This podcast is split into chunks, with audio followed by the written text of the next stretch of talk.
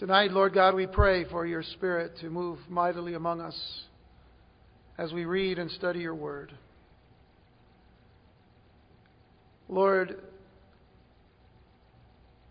take us, if you will, out of ourselves and into your heart and into your word, that we would see it for what it is to us and what it's worth to us, Lord God, which is everything that we need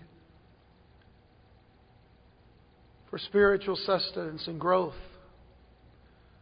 for help, Lord God, in our living, for godliness and righteousness.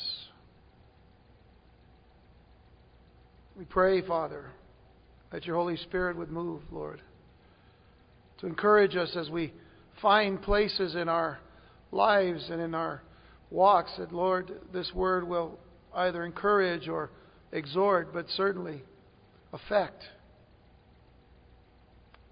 So that we may honor you, Lord, completely and totally with everything that we are and everything that we have.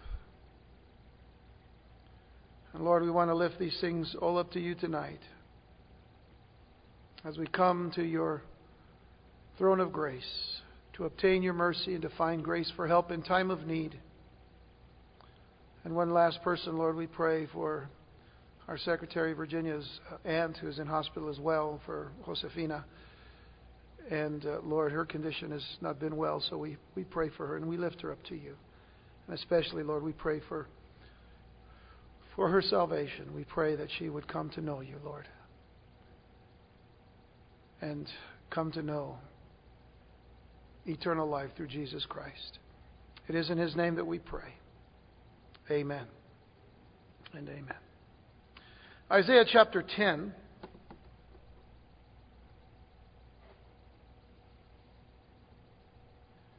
Last uh, week we began in chapter 10 and read down through uh, and studied down through verse 7. For us to pick up where we left off, we need to go back just a few verses to to verse 5 as, as the prophet, through the power of the Holy Spirit, is, is giving judgment to Assyria. And so, for us to understand that a little better and clearer as we go into verse 8, we need to begin at verse 5. And there in verse 5 it says, Woe to Assyria! The rod of my anger and the staff in whose hand is my indignation. For Assyria to be a rod and, and a staff in, in, God's hand is to mean uh, an instrument of his judgment upon his own people, using Assyria as a tool of judgment. But he says in verse 6 I will send him against an ungodly nation, and against the people of my wrath I will give him charge to seize the spoil, to take the prey and to tread them down like the mire in the streets. Yet he does not mean so, nor does, he, nor does his heart think so, but it is in his heart to destroy and cut off not a few nations. For he says, now this is speaking of Assyria, for he says, Are not my princes altogether kings? Is not Calno like Carchemish? Is not Hamath like Arpad? Is not Samaria like Damascus? As my hand has found the king, kingdoms of the idols whose carved images excel those of Jerusalem and Samaria, as I have done to Samaria and her idols, shall I not do also to Jerusalem and her idols? Therefore it shall come to pass, when the Lord has performed all his work on Mount Zion and on Jerusalem, that he will say, I will punish the fruit of the arrogant heart of the king of Assyria and the glory of his haughty looks. As I was uh, glancing at the news highlights on an internet website this morning, the title of an article stood out like a sore thumb. And the title of the article was Mona Lisa May Have Been Pregnant. And I looked at that and I said, Who cares? Who cares if Mona Lisa may have been pregnant? What are people looking into nowadays? I mean, in the midst of all the world conflicts that are going on, why does something so frivolous make the top headlines? I mean, there's a lot of things going on in this world. There's a lot of death and destruction. There's a lot of things that are being prepared for the, for the end times. We're, we're in the end times, and all these things are going on about us. And, and I find it incredible that people today are more interested in Mona Lisa's maternal condition, Britney Spears' ignorance of child seat laws, or Paris Hilton's blood alcohol level. They're more concerned about all of that stupid stuff, while the future of the known world stands on the brink of nuclear annihilation. And that's nuclear annihilation. I think I was copying the president there for a second. Isn't it a weird thing what people consider to be important? Now, we might rationalize and say that we need the diversion. We need this focus, you know, from so much gruesome reality. And to some extent, that may be true until you begin to realize how much more people uh, in general know about their favorite TV programs and movie stars that they know uh, than they know how close we are to the coming of our Lord and Savior Jesus Christ. There's nothing wrong. There's nothing wrong with being well-rounded and well-read, just as long as we do not neglect the things that matter, the things that pertain to the Word of God, and the relevant condition of the present and future of the world in which we live. That's where we are today. Now, we need to be concerned about what's going on in the world, but we do not need to be concerned without hope. Our hope lies in Jesus Christ, and our hope lies in the promises that Jesus Christ has made. Every promise, I believe, is true and will come to pass, and I believe that we can have the hope that everything that He has said is going to come to pass for the church, for Israel, for all the things that matter in, in, in, in the scriptures and all, and the things that are happening today. So I don't say this having a concern as if to say that, you know, we need to be so worried. As a matter of fact, we're not to worry. We're to have faith. But we are to be concerned. And we are, we are to have a greater concern about the things that are happening that are, that are global and spirit, uh, spiritual and scriptural than all of these little things that uh, seem to matter to many other people. Now, I bring all of this up. I bring it up because it becomes easy to overlook the reason why names are given to us in the scriptures that may, on first appearance, mean nothing at all to us. Some of you may have read the same things that I read, and you would have said, well, it means nothing to me. And that's okay. And yet, everything given to us in God's Word, and this is the point, everything given to us in God's Word has a reason. Everything we're given has a reason. Every word in every place mentioned has its significance. Whether it deals with prophecy that has already come to pass, prophecy that is going to come to pass, prophecy that is coming to pass even now. Every place has its, uh, that is mentioned has its significance. We find certain cities mentioned in our text that we may have never run into in our world history classes. Unless we were really deep involved in it, along with the Bible opened up. But they're nonetheless important to be mentioned in Isaiah's prophecy. As we consider the disclosure of Assyria's judgment, we were first given a glimpse into the mind of God and into the mind of Assyria. This is what we saw in the first seven verses. We were given a glimpse into the mind of God and into the mind of Assyria. We need to remember from our previous study that Assyria had no intention of serving the disciplinary and the corrective goals of the God of Israel. They had no intention. As a matter of fact, when you go back to uh, verse 7, it says, Yet he does not mean so, nor does he think, does his heart think so. Like, in other words, he's not thinking that he is, in fact, a weapon in the hand of God, or an instrument, I should say, in the hand of God. So he has no intention of serving those disciplinary and corrective goals of the God of Israel. It goes on to tell us that it, it, it doesn't, you know, it, it wants to actually conquer many nations. They sought the conquest and the territorial expansion for their own kingdom, for their own glory. Going back to verse 7, it says, Yet he does not mean so, nor does his heart think so, but it is in his heart to destroy and cut off not a few nations. And this brings us to the cities that are mentioned. Now, going back to our text for tonight, verses 8 and 9, where it says, For he says, Are not my princes altogether kings? Now, he would probably be the king of Assyria of that time that Isaiah is prophesying about, because there were a few kings of Assyria that actually did and made some conquests along the way. But what he's saying here, he says, Are not my princes altogether kings? Is not Calno like Carchemish? Is not Hamath like Arpad? Is not Samaria like Damascus? To understand this, we need to, we need to know this that Assyria had such an inflated view of themselves. This is, the, this is the arrogance and the pride of Assyria. It's coming out in the things that are being thought and said by the king. It had such an inflated view of themselves that they regarded their princes to be on the level of the kings of other nations. In other words, all these nations have kings, our princes are, are as good as their kings. That's how, that's how much pride they had in their, in their power to conquest, in their power to conquer, I should say. It's like, it's like trying to put a couple of football teams, you know, together. You know, one is pretty strong and one is not so strong. And the strong team would boast that its third string was as good as the first string of the other team. Do you understand that? And that's what they're saying.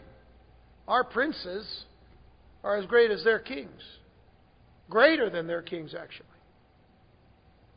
And then, the cities that are mentioned here in verse 9 were overcome by a series of Assyrian kings over a period of time, not just by one king. Calno and Arpad, both in northern Syria, were taken in 738 BC. Damascus was taken in 732 BC, Samaria in 722 BC, and Hamath, which is on the Orontes, in 720 BC.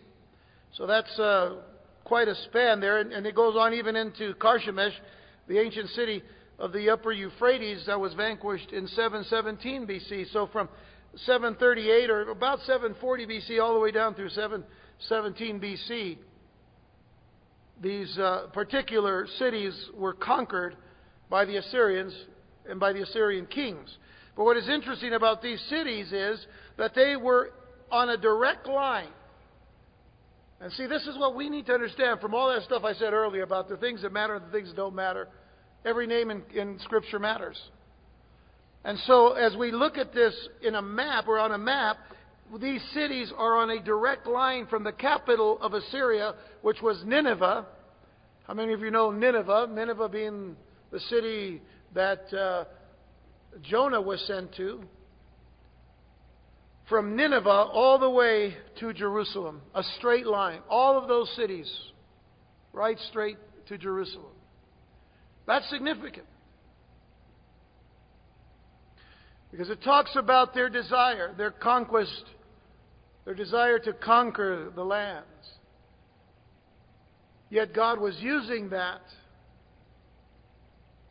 to correct, to discipline, to chastise, to punish, as it were, his own people for their rebellion, for their idolatry. A very important thought comes to mind when we think of the word ungodly.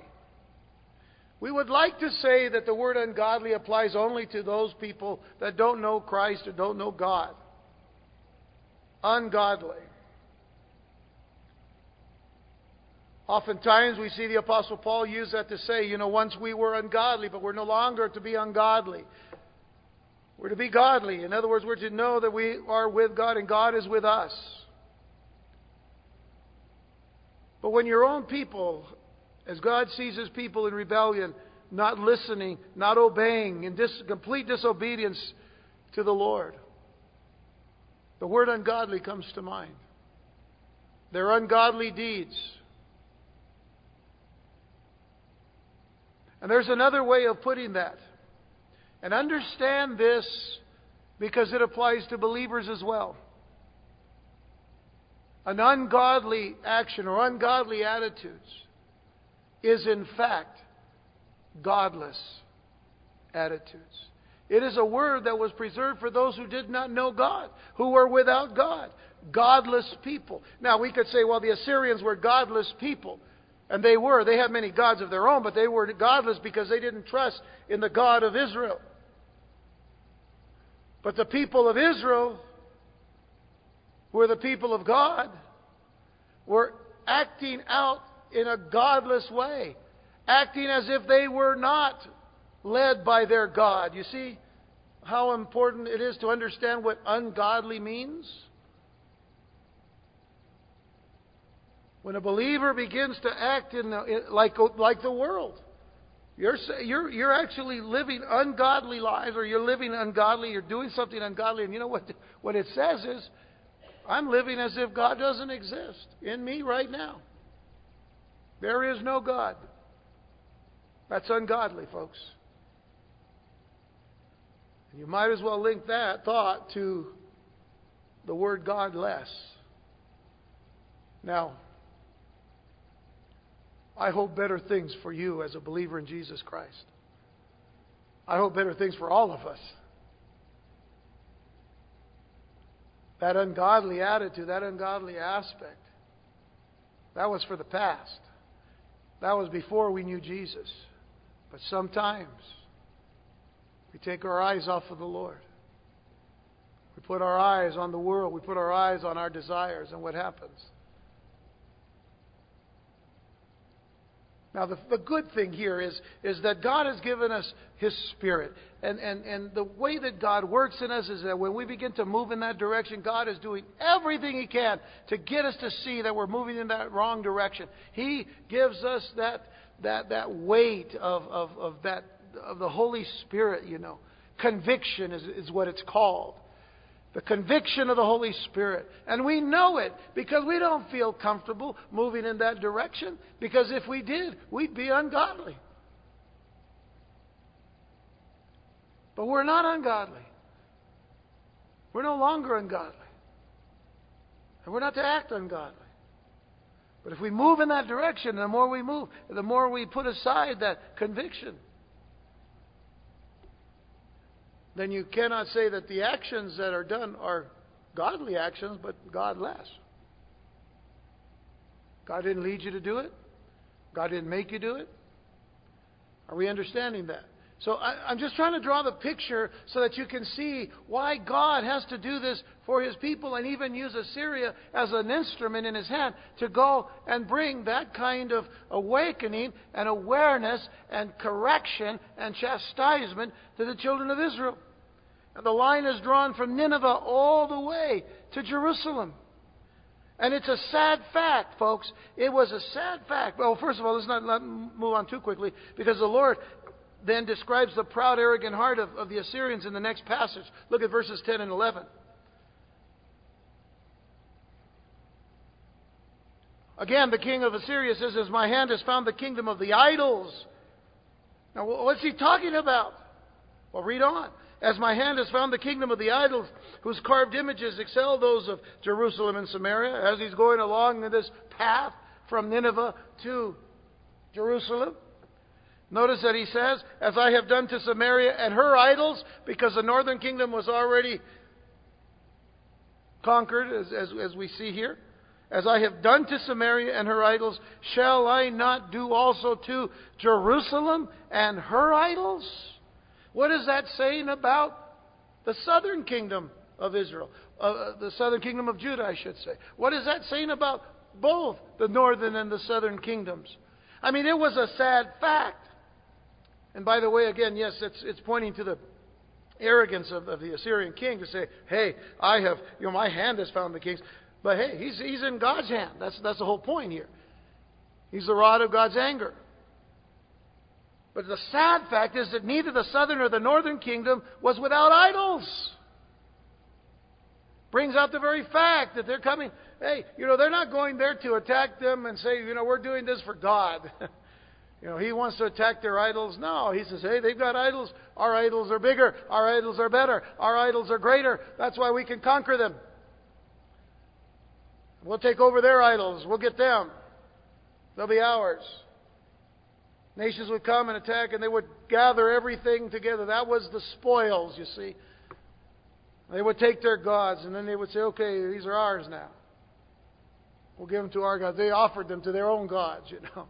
Here are the, here's the, their idols.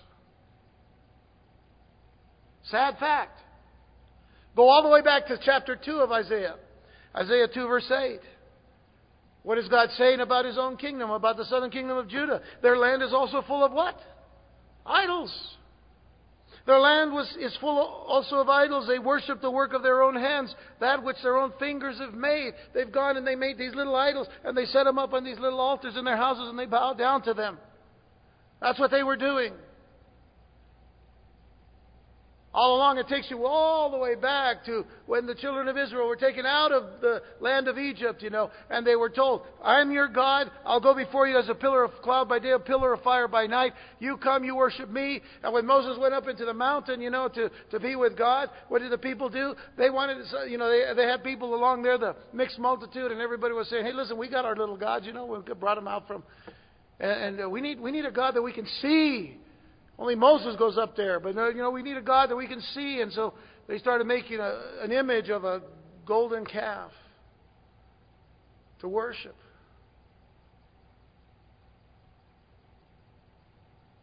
And Aaron, who was a craftsman, reluctantly made it, the brother of Moses.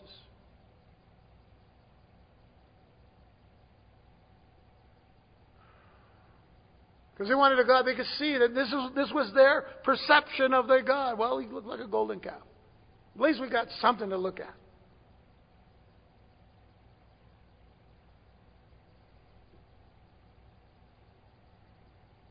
Of course, God wiped that out. And many who had been worshiping the idols. And God says there is only one God. There will be no graven images, part of the Ten Commandments. Me alone you shall worship. Shall worship no other God, because there's only one God. And so they went on to worship the cloud of pillar of cloud by day, pillar of fire by night, but then later on, once again, cried out for what?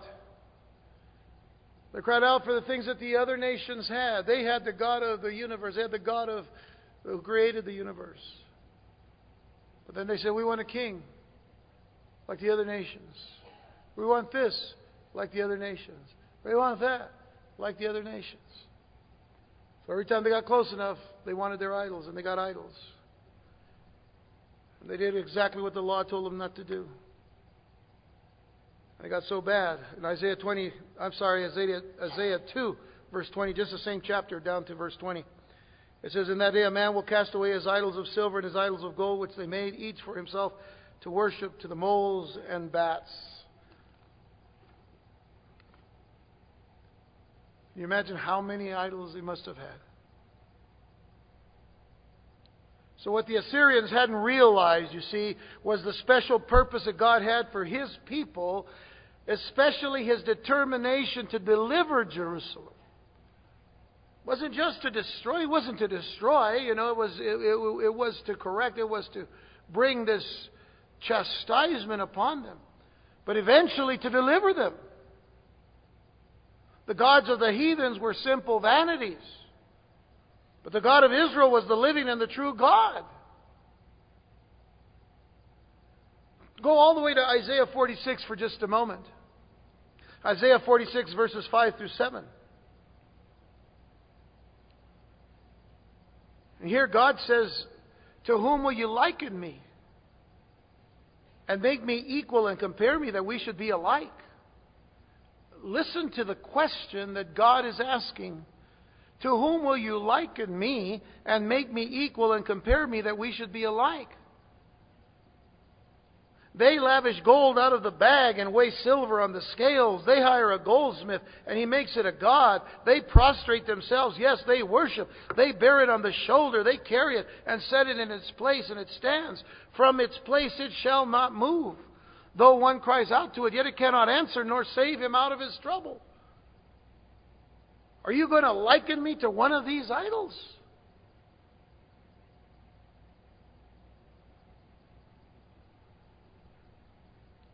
Going back to our text, verse 11 reminds us that even though Samaria was given over to gross idolatry, Jerusalem still maintains some worship of the Lord. Verse 11.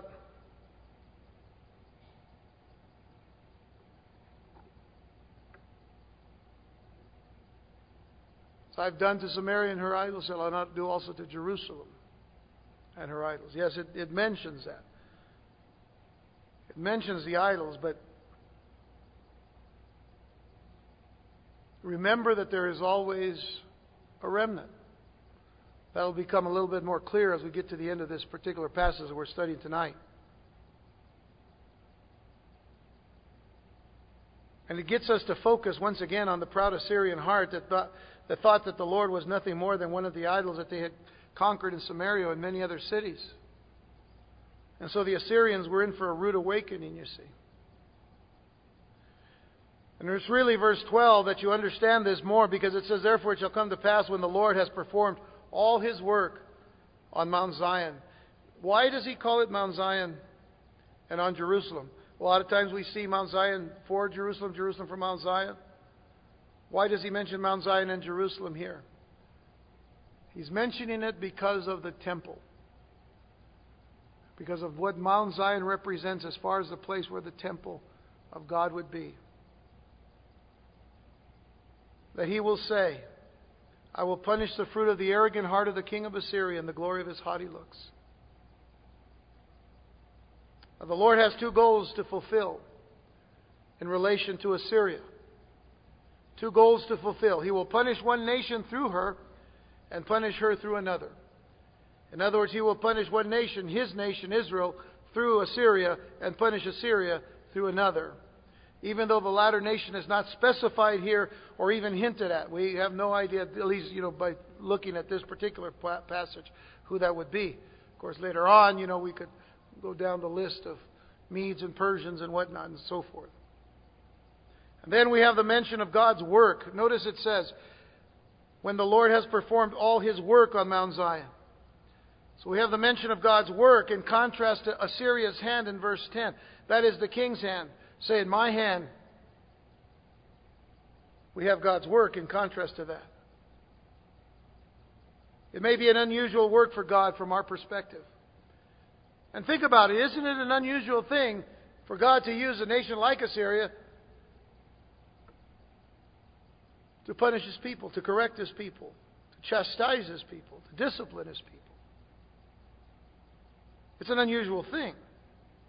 But it is his work nonetheless. There's a reference to a strange work of God in chapter 28. I want you to look at that. Uh, I'm going to read it in the King James Version. It's, it's Isaiah 28, verse 21, because it uses the word strange here twice. It says in uh, Isaiah 28, verse 21 For the Lord shall rise up as in Mount Perazim, he shall be wroth as in the valley of Gibeon, that he may do his work. Notice, it talks about his work. That he may do his work, his strange work. Now, the word strange there in the New King James is, is called an awesome work, and, and it's translated in that way. It is an awesome work that God is doing. But then he says, and bring to pass his act, his strange act, which now he uses that word strange as unusual. It is not a usual thing. We would wonder why would God want to take a, a, a, a godless, heathen, pagan nation like the Assyrians and use them to conquer his own people. It's a strange thing, it's an unusual thing, and really it is an awesome thing. It is an awesome work. It is a it is an unusual act. But another verse in Isaiah chapter 55 tells us God says, "Hey, my ways are not your ways. My thoughts are not your thoughts." We talked a little bit about this last week that you know God can do this and use it all for his glory. What he does how He does it. We can't always understand it. We'd always like to understand how God works and why God works the way He does. We can't always understand. I can only tell you this. When God does what He does, He will not sin. He will not uh, do wrong. He will always do righteous. Everything He does will be right. Everything He does will be perfect. Because He's God. If he, if he did anything less than that, He wouldn't be God. And then we would have to say, boy, we're in trouble then who in fact is sovereign, who in fact is supreme, who in fact is omnipresent, omniscient, omnipotent. But He is. And He uses everything. And always for His glory and for the good of His people. And that has to be understood that God does what He does for the good of His people. When they've gone astray, He wants to bring them back. He wants to get their attention. And so, in the case of our text, Assyria is God's agent for its accomplishment. But the pride of Assyria and her king was found in his arrogant heart and exposed by his haughty looks, which means arrogant looks, which brings to mind the question how much pride can be revealed by a haughty look? How much pride can be revealed by an arrogant look? A whole lot, evidently. The Bible describes haughty looks from God's point of view in Proverbs 21, verse 4. It says, A haughty look, a proud heart, and the plowing of the wicked are sin. Bottom line, sin. In Psalm 101, we're going backwards from, from Proverbs to Psalms. Psalm 101, verse 5 says, Whoever secretly slanders his neighbor, him I will destroy. The one who has a haughty look and a proud heart, him I will not endure. All of these things say a lot about what a haughty look can do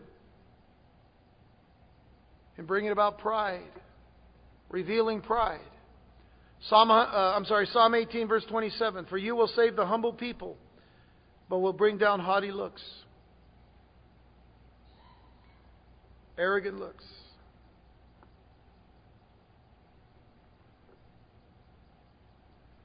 I don't want to really get into political things. The big thing in the news this week was former President Clinton sticking his finger in a reporter's face and pointing out that the reporter had a smirk on his face. I started thinking, but he had a smirk on his face all the way through. I don't want to get political here, but that was a very weird exchange.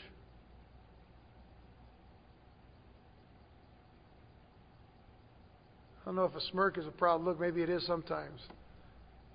After hearing Chris Wallace talk about the experience, he said, "Well, I, yeah, I was just like stunned by what he was telling me." So maybe it looked like a smirk. Maybe, maybe his surprise look more looks more like a smirk. Whatever. There was sure a lot of pride in that room that day.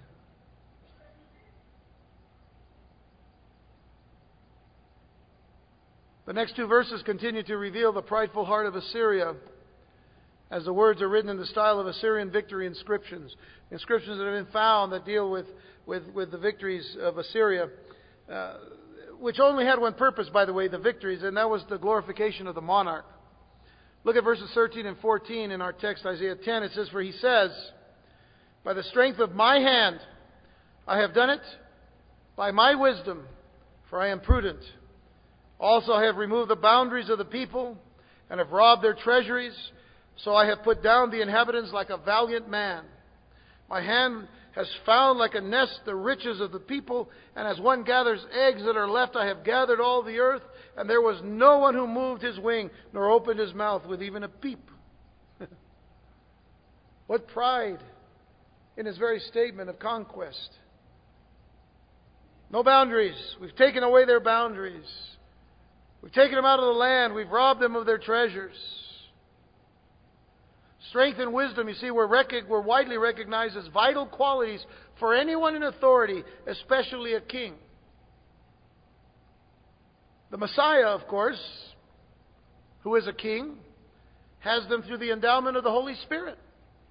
Isaiah 11, verse 2 says, The Spirit of the Lord shall rest upon him. Upon whom? Upon the Messiah. The Spirit of wisdom and understanding, the Spirit of counsel and might, the Spirit of knowledge and of the fear of the Lord. When we studied Isaiah 9, verse 6, For unto us a child is born, unto us a son is given, and the government will be upon his shoulder, and his name will be called Wonderful. Then his name is also Counselor. Counselor as far as his wisdom Mighty God as far as his strength. Everlasting Father, Prince of Peace. Of course, the Assyrian monarchs would boast of these qualities as their own. In their removing of boundaries, in their mixing their peoples and robbing their treasuries. You see, removing their boundaries was, of course, the Assyrians would actually take people who were caught in those nations and move them and take them into other places, you know, where they where they were in charge get you out of your comfort zone, as it were. They robbed their treasuries. This distinguished them as an absolute power, and, they, and the conquered in total helplessness. It distinguished the conquered in total helplessness. That was the whole idea. We move your boundaries. We take you wherever you never lived. We're going to take all of your treasuries. You get whatever we give you. That was total conquest. When Jesus, as our King, conquers us, He gives us everything we need. He takes us out of a place that we really don't need to be in, and He gives us a home for eternity. He gives us new boundaries. We're not citizens of this world, we're citizens of heaven and of His kingdom. The passage in verse 14 suggests that the Assyrian king took other nations and their wealth as easily as a person takes eggs from a nest. No one was able to oppose his military might as he's doing all of these things. But in the next section, the Lord evaluates the arrogance of Assyria by moving swiftly from one image to another, every word carrying some figure of speech or symbol. Again, we listen to these things and we say, what is this? Well, listen. It's God's Word. There's a reason for this. In essence, in essence, the lesson is that instruments should never take credit that an instrument should never take credit for what the worker does with the instrument. Did you, did you hear what I said? An instrument should never take credit for what the worker does with the instrument. You take a hammer and you're hammering a bunch of, uh, of nails into a board, you know, in your in your garage or whatever, and you're putting up a pegboard or whatever, and you're doing that, and you stop, and the, all of a sudden the hammer goes, "Oh, wasn't that great?" First thing is, I'd run, man. I never had a hammer talk to me. So get that when you think of, look at verse 15. Now, this is what, what he's saying. Shall the axe boast itself against him who chops with it? Or shall the saw exalt itself against him who saws with it? As if a rod could wield itself against those who lift it up? Or as if a staff could lift up as it were not wood? In other words, uh, as if a rod could could actually pick up those who, you know, who have it in its hand. Or, or lift up those, the staff, as, as if it were not worth, it would, you know. It would just lift up the other person. In other, words, in other words, the staff would pick you up. Therefore, the Lord, the Lord of hosts, will send leanness among his fat ones. I'll explain that in a moment. And under his glory he will kindle a burning like the burning of a fire. So the light of Israel will be for a fire, and his Holy One for a flame. It will burn and devour his thorns and his briars in one day. Notice. And it will be con- and it will consume the glory of his forest and of his fruitful field, both soul and body. And there will be as when a sick man wastes away. And then the rest of the trees of his forest will be so few in number that a child may write them. The strength and the skill are in the user, not in the instrument. What did God call Assyria earlier? The rod of my anger, the staff. You see, of his indignation. Who's glorying here? The scalpel can never take credit for what the surgeon does. And so just think if it is easy for an unknowing instrument of God to become proud and arrogant, it is also easy for a willing instrument of God to become proud too.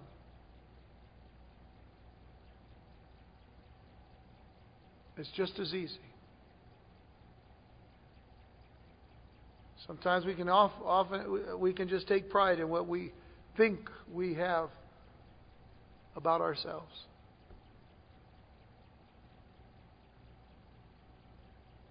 We'll say, "Oh God, you were so good," but really inside we're saying, "Actually, Lord, I know it was me. I know you you you kind of gave me a little bit of of talent, but but you know, boy, I, I really, I really given it." What a different attitude Jesus would teach us. Luke 17:10 Jesus says, "So likewise you when you have done all those things which you are commanded say, we are unprofitable servants. We have done what was our, du- our duty to do. All we've done is what it was our duty to do. Why? Because He's the master and we're the servants.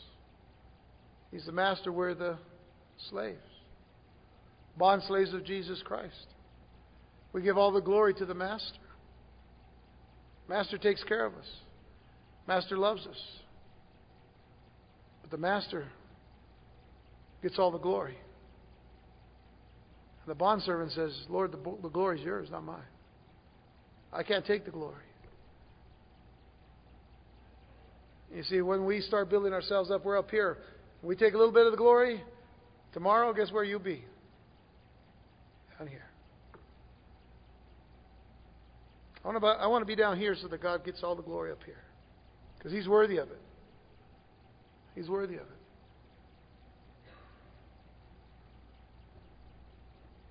You see, we can get up. Uh, we can get up in the morning sometimes. And please don't tell me this isn't so. We can get up in the morning sometimes and not want to do what we know we have to do. Or not feel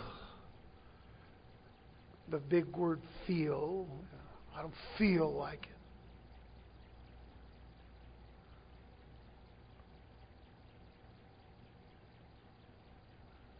So we don't do what God tells us. We don't do as God commanded. Who's in control? Who's in charge? Lord, not me. You. You're in charge. I may not feel. but I got to get beyond that. I got to get beyond that and go on and do what God calls me to do, and do it with joy, joy and gladness of heart. One of the great lessons of being a bondservant of Jesus Christ is that, as wonderful as it is to be an instrument in the hand of God, the instrument deserves no special glory. The glory is to go to God Himself. That's the neat thing about serving the Lord. The glory goes to God, not us. And so the Lord who would send leanness to Assyria, as we saw in verse 16. He refers to them as the fat ones. Uh, all right, we're not going to go into that. Well, I mean, you know, we get well, you know, we hear the word fat and we we think all kinds of stuff. But what we're dealing with here, remember, they're arrogant. They're full of pride. And their pride says, "Look at all we've got." In other words, they're fat and sassy in the sense of what they have, in the sense of what they've conquered, the sense of what they've taken, in the sense of what they themselves are saying, hey, look you know, we did it. We did this ourselves. And arrogance will oftentimes lead to an attitude of complacency. Think about that. Pride and arrogance will oftentimes lead to an attitude of complacency that leaves people sitting back fat and sassy while thinking everything is going great.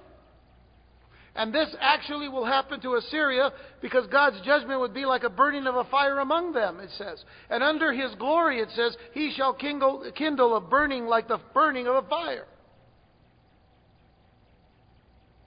And they're just sitting back, comfortable, complacent, not a care in the world, because we're on top of the world. I'm the king of the world. Not for long. Verse 17 of Isaiah 10, it says, So the light of Israel will be for a fire, and his Holy One for a flame.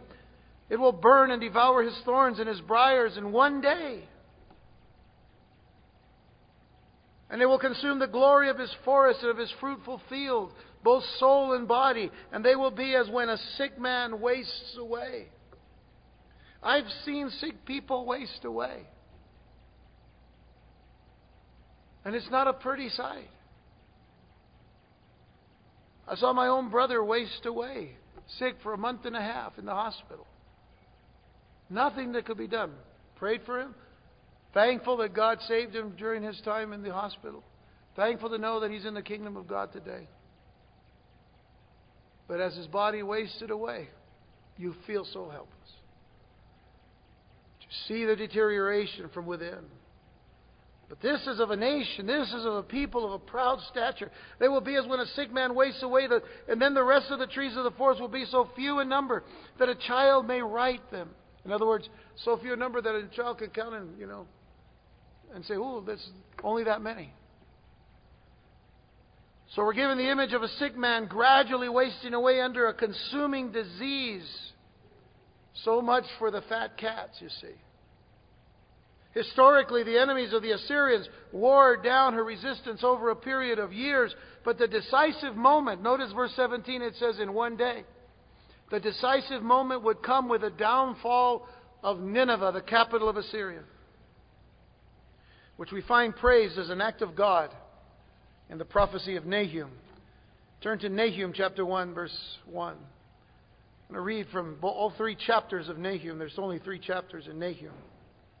Nahum in Spanish. Nahum. The burden against Nineveh. The book of the vision of Nahum the Elkoshite. God is jealous, and the Lord avenges. The Lord avenges and is furious. The Lord will take vengeance on his adversaries, and he reserves wrath for his enemies. The Lord is slow to anger and great in power, and will not at all acquit the wicked. The Lord has his way in the whirlwind and in the storm, and the clouds are the dust of his feet. He rebukes the sea and makes it dry, and dries up all the rivers. Bashan and Carmel wither, and the flower of Lebanon wilts. The mountains quake before him, the, the hills melt, and the earth heaves at his presence. Yes, the world and all who dwell in it. Who can stand before his indignation? And who can endure the fierceness of his anger? His fury is poured out like fire, and the rocks are thrown down by him. Now, notice verse 7, because verse 7 is the key verse of this whole book, of this whole prophecy. It says, The Lord is good, a stronghold in the day of trouble, and he knows those who trust in him. What does that tell you? It tells me that it's good to trust in the Lord. It tells me that it's good that we better trust in the Lord because he's the stronghold in the days of trouble. If you jump to Nahum chapter 2, verse 13, it says, Behold, I am against you. Who's he speaking to? Nineveh. What's Nineveh? Capital of Assyria. Behold, I am against you, says the Lord of hosts. I will burn your chariots in smoke, and the sword shall devour your young lions. I will cut off your prey from the earth, and the voice of your messengers shall be heard no more. Jump to chapter 3, verse 18 and 19. Your shepherds slumber, O king of Assyria. Your nobles rest in the dust. Your people are scattered on the mountains, and no one gathers them. Your injury has no healing. Your wound is severe. All who hear news of you will clap their hands over you. For upon whom has not your wickedness passed continually? Would you not say, that the judgment of Assyria would be swift and very, very complete. But when I say complete, I don't speak in terms of obliteration or annihilation. Because in verse 19 of our text, I want to close with this thought that even in the midst of such a description of judgment, there is the slightest suggestion of hope. We are told that there would be trees of a forest so few that a child could count them. And that suggests that there is not total obliteration or annihilation. Yes, the nation has been conquered, but it has not been annihilated. As we shall see in the next section, as we start in verse 20 next time, and finish next time. Israel would be left a remnant for the fulfillment of God's purposes for her, but so also Assyria. So also with Assyria. The emphasis is still on judgment, yes, but this is also preparation for an astounding revelation we are given later in chapter 19. I'm going to leave this with you, but I want you to look at it. I know that we're going to be dealing, when we get to Isaiah 19, we're going to be dealing with the millennium, the millennial kingdom, millennial period. But understand this. Why would God then say this? Isaiah 19, verse 23.